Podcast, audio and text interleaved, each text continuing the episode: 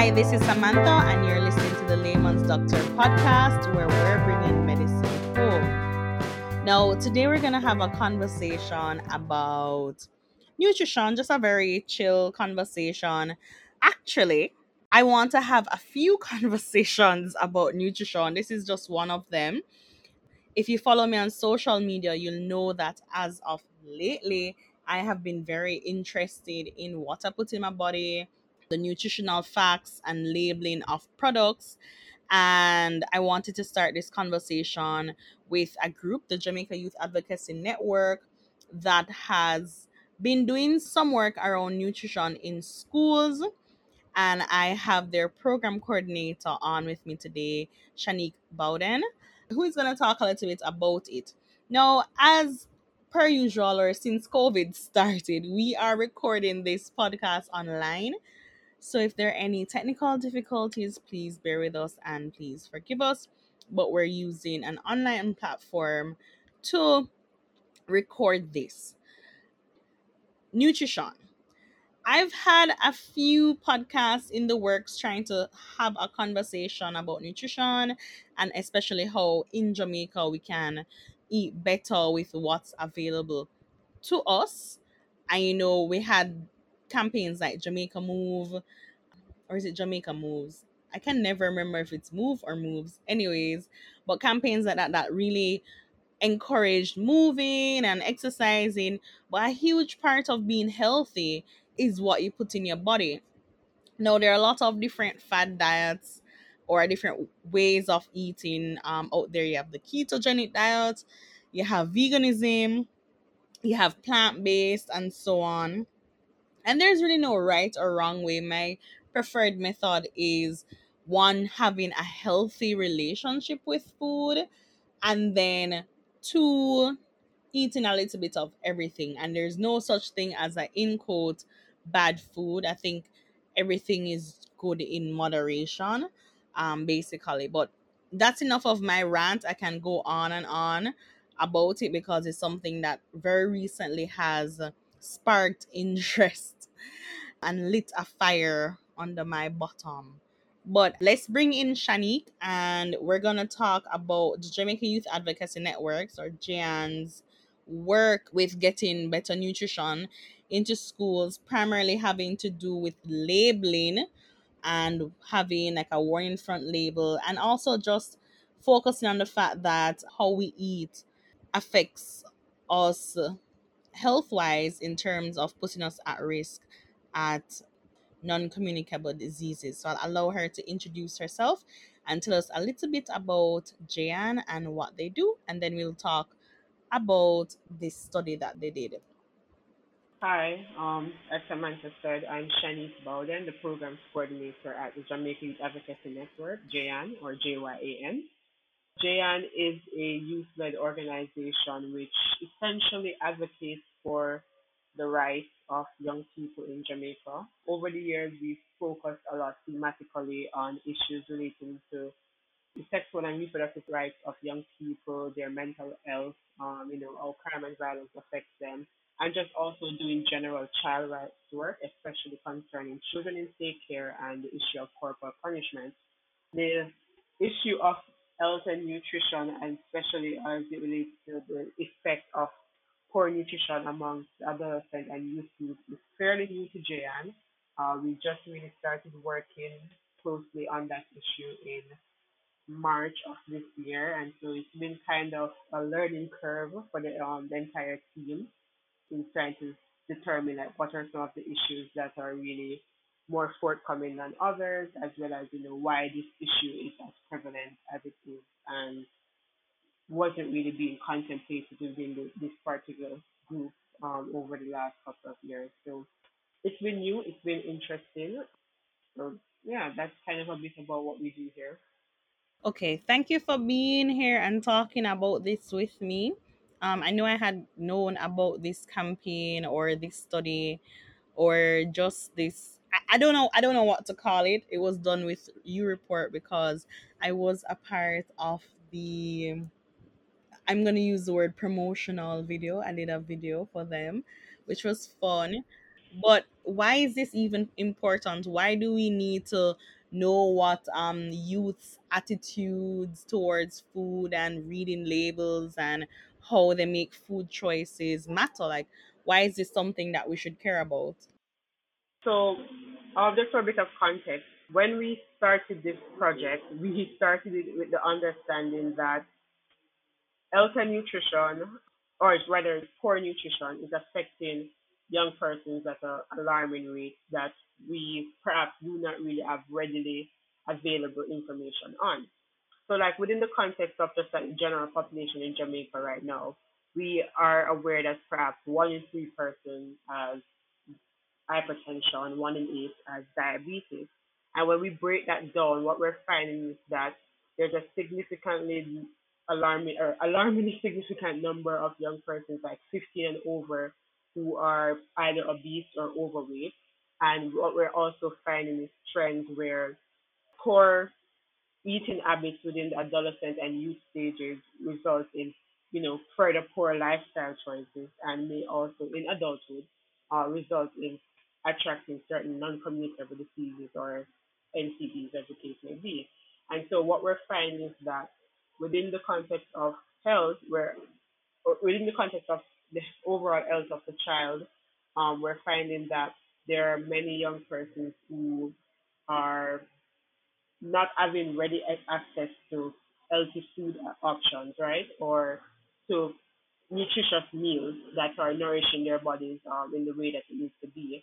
And that there's also an alarming rate of being overweight or being obese within the this particular age group. And so that was kind of the context under which we particularly started working under this project. Within the context of our U-Report poll, we wanted to get a sense of a few issues that we found very prevalent and to see what young persons were thinking. So we got a, quite a few responses, and it was very interesting to see what some of the, those responses were like. Okay, so just being on your socials, I think you got almost a thousand responses. Uh, just over nine hundred, yeah. Mm-hmm. And those would primarily be youth, because that's, again, who you're targeting. Yeah, the majority were between the ages of fifteen to twenty-four, twenty-five, thereabouts. Okay, wow, I I have aged out of that age group. um, okay, so were there any findings that were surprising for you? And what were, rather, let me see, what were you not surprised to find? And then I want to hear what were you surprised to find, if any at all.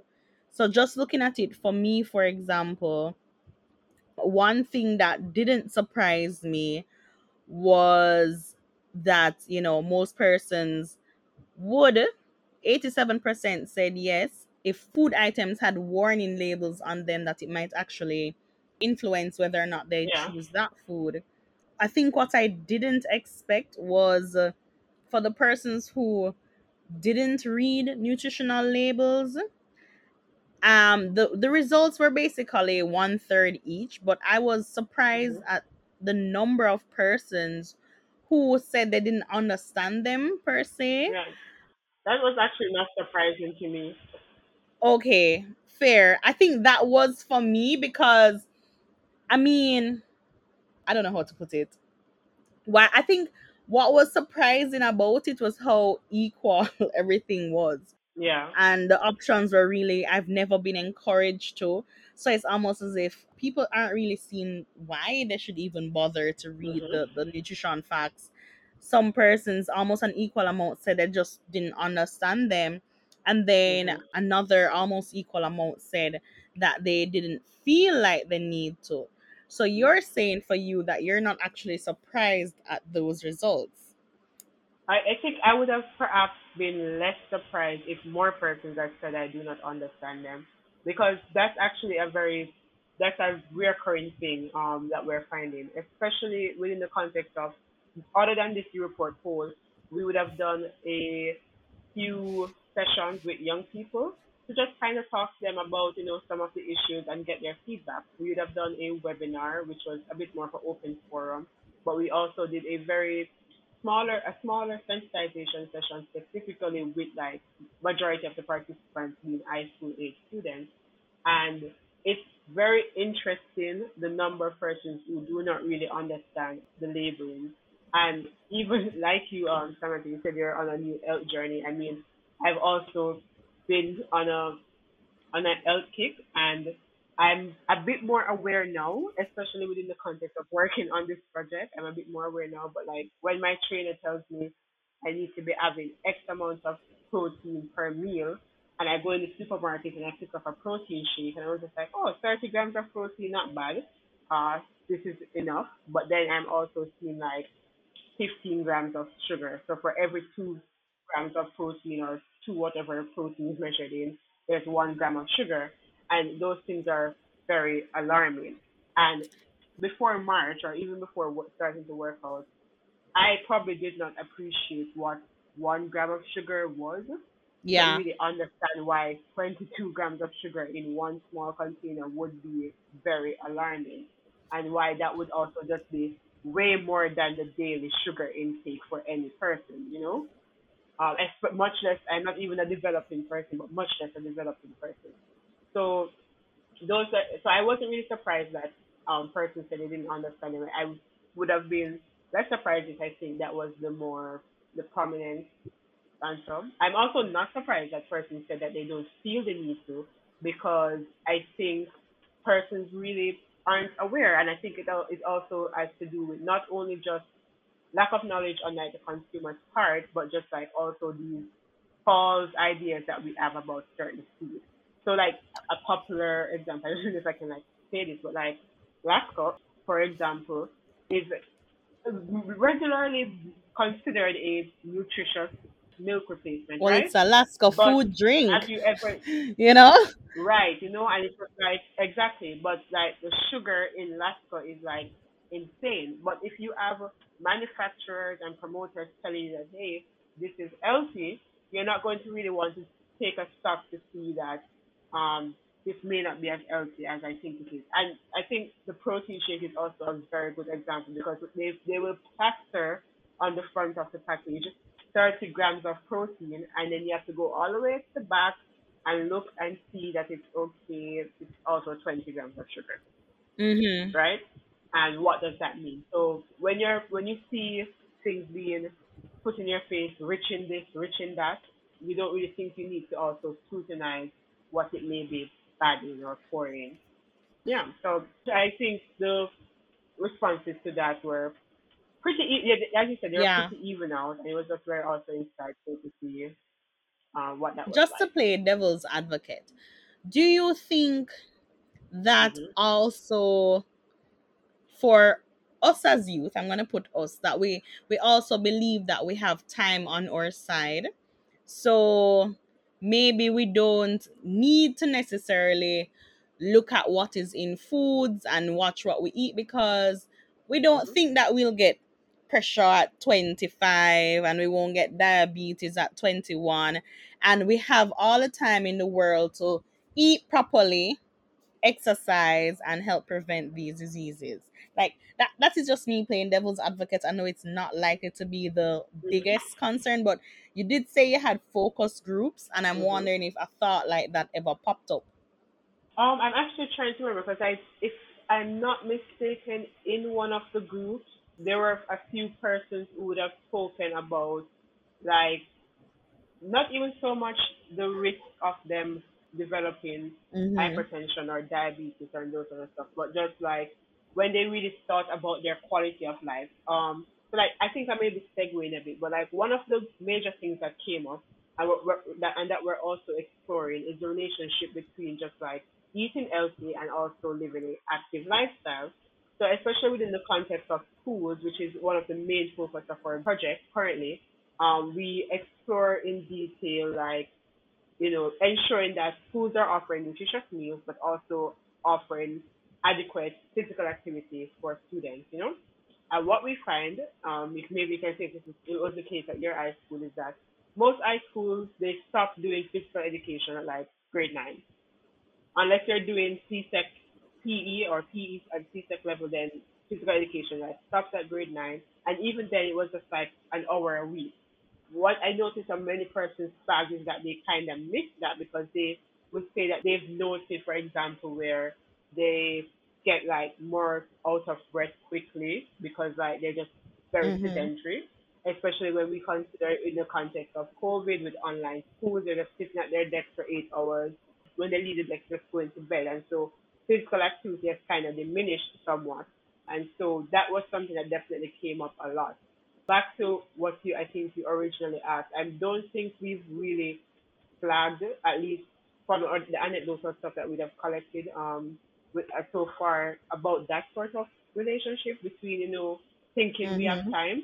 But I wouldn't say that it's a very far-fetched um, thing. But I do think just like even what we would pick up from social media is that it is perhaps within the minds of some persons, maybe not specifically within this age group, but like maybe the twenty-four, twenty-five up to twenty-eight, thirty, there seems to be some more realize, realization that, you know, yeah, we're not as indestructible as we may think.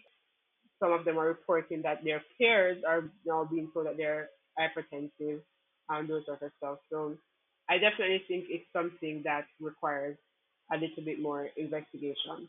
And I mean, COVID has been here for a while, but it also provides a very unique opportunity for us to really think about overall quality of life across the board, especially within the context of this pandemic, and what we would have seen um, of the effects of the, the pandemic and on contracting the, the virus on persons who were, you know, hypertensive and diabetic and had these pre-existing um, health conditions, which were, for the most part, born out of poor eating habits and lifestyle choices. So what did surprise you from the poll? Uh, what surprised me? Mm, let me see. I, is it because I also participated in the poll? I'm not sure if there was anything that really jumped out to me. I mean, seventy percent of respondents said that they were aware of or they read the nutritional facts of the labels on drinks and snacks. And that was definitely interesting. I think what we perhaps should have asked immediately after this was if reading the labels would have influenced their choices. I think that's probably something in hindsight that we did not ask.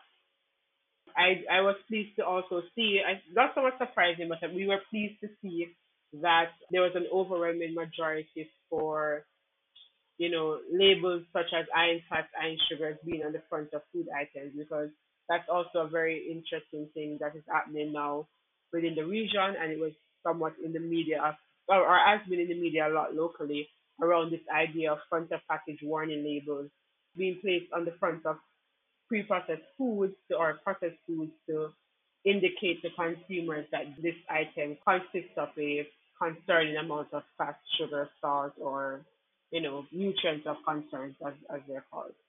So I was pleased to see that. But I'm not sure if there would have been anything that really jumped out at me. Also pleased to see that, again, eighty-eight percent were in support of restrictions on sugar-sweetened beverages and other healthy foods, so sold in schools. So the school environment is also another major part of our project at the moment.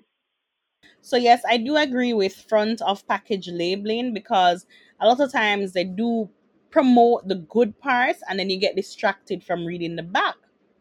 Yeah. And it would be nice to see, besides thirty grams of protein, home that they actually have, oh, but this also has like twenty grams of sugar or um fifteen grams of sugar.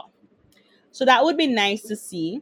And also actually seeing Jamaican made products having nutritional facts, because a lot of them don't. You had added that for the question where you asked how many persons, the fact that seventy percent of persons read the nutritional labels, and you said you would have wanted to ask how does it change um your your decision or your choice.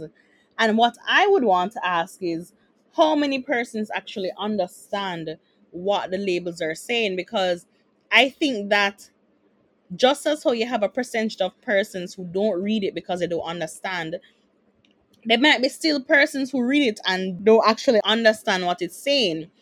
Um, for a very long time, I always thought that one package was one serving. Now we're realizing that in packages, sometimes it has two, three, four servings of a thing.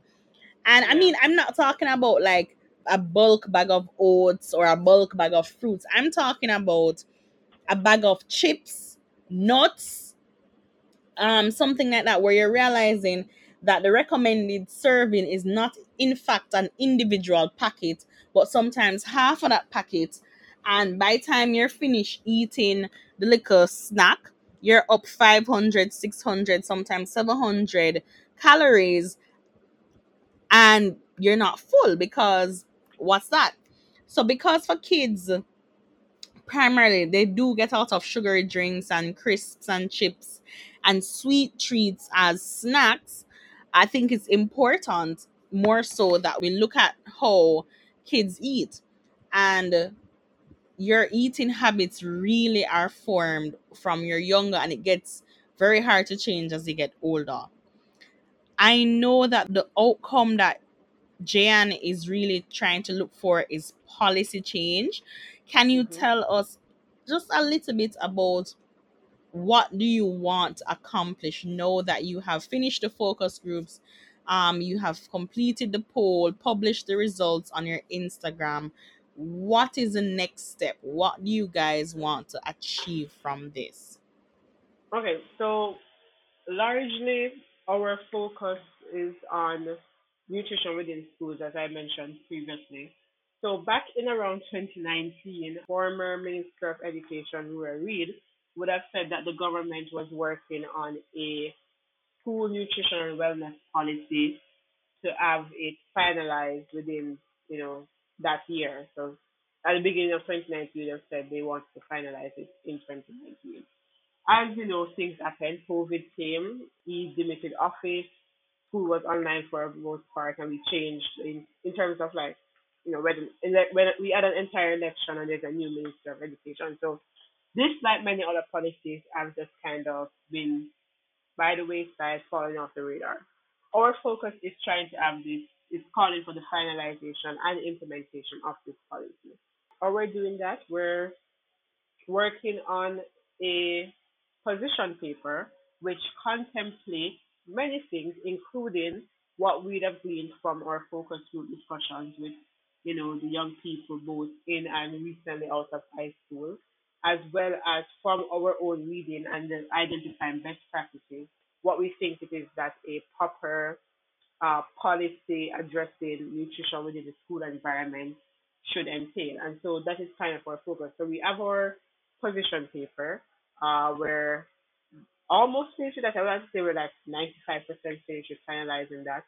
And then, you know, we'll be sharing that position paper with the relevant authorities, the re- relevant advisors within the Ministry of Education, the Ministry of Health, as the case may be, to also seek to get some sort of engagement and commitment that this will now become, you know, this, this will go back, this will go on the agenda for the, the current administration.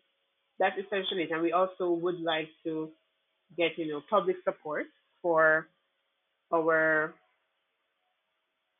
you know, our positions and this, this sort of recommendations and actions that we're calling for. And so once the position paper is finalized, we have a short call to action document, and, you know, we're doing a petition so we can get as many persons as possible to sign on to show that, hey, this is something that people are actually interested in. Hey, this is something that people want to see moving. Try and get some traction around that. Um, as it relates to front of package warning labels, yes, it's a major policy issue right now, but honestly, it's not the main focus of J N's work currently. Uh, we do support other organizations, both locally and in the region, in their advocacy on that.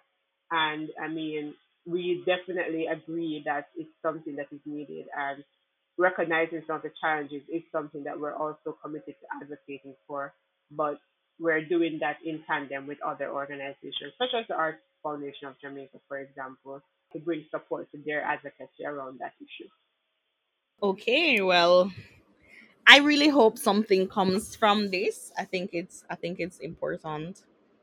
And I hope that we have some trickle down to us adults and mm-hmm. older folks. Um, I think that, I mean, I do think that it would be beneficial for all persons anyways, which is kind of how, you know, advocacy works. And yeah. Thank you so much for having this convo with me.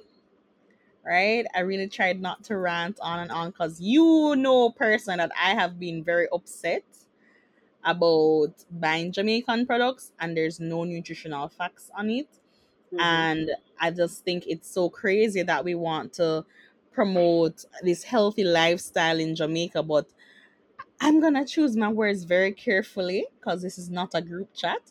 But I do think that Jamaica Moves is a great initiative, but I have always maintained that it does not do well with the nutritional aspect, especially for the regular Jamaican person who a lot of times we think that eating three piece of yam, cassava, two dumpling, and two boiled egg, cup of chocolate tea is healthy because everything come from the ground. I farm it, I grow it, whatever, you know, and it's not necessarily so.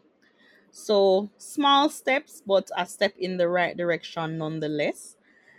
For persons who want to follow Jayan, reach out to Jayan, maybe work with Jayan, where can they find you guys? How can they contact you?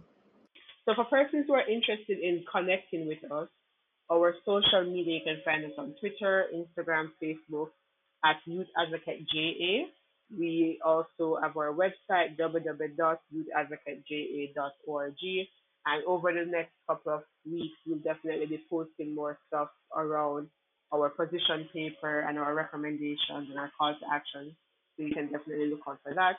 Um, if you want to connect to someone directly, you can email us at jayan, that's J Y A N, at youth advocate j a dot org.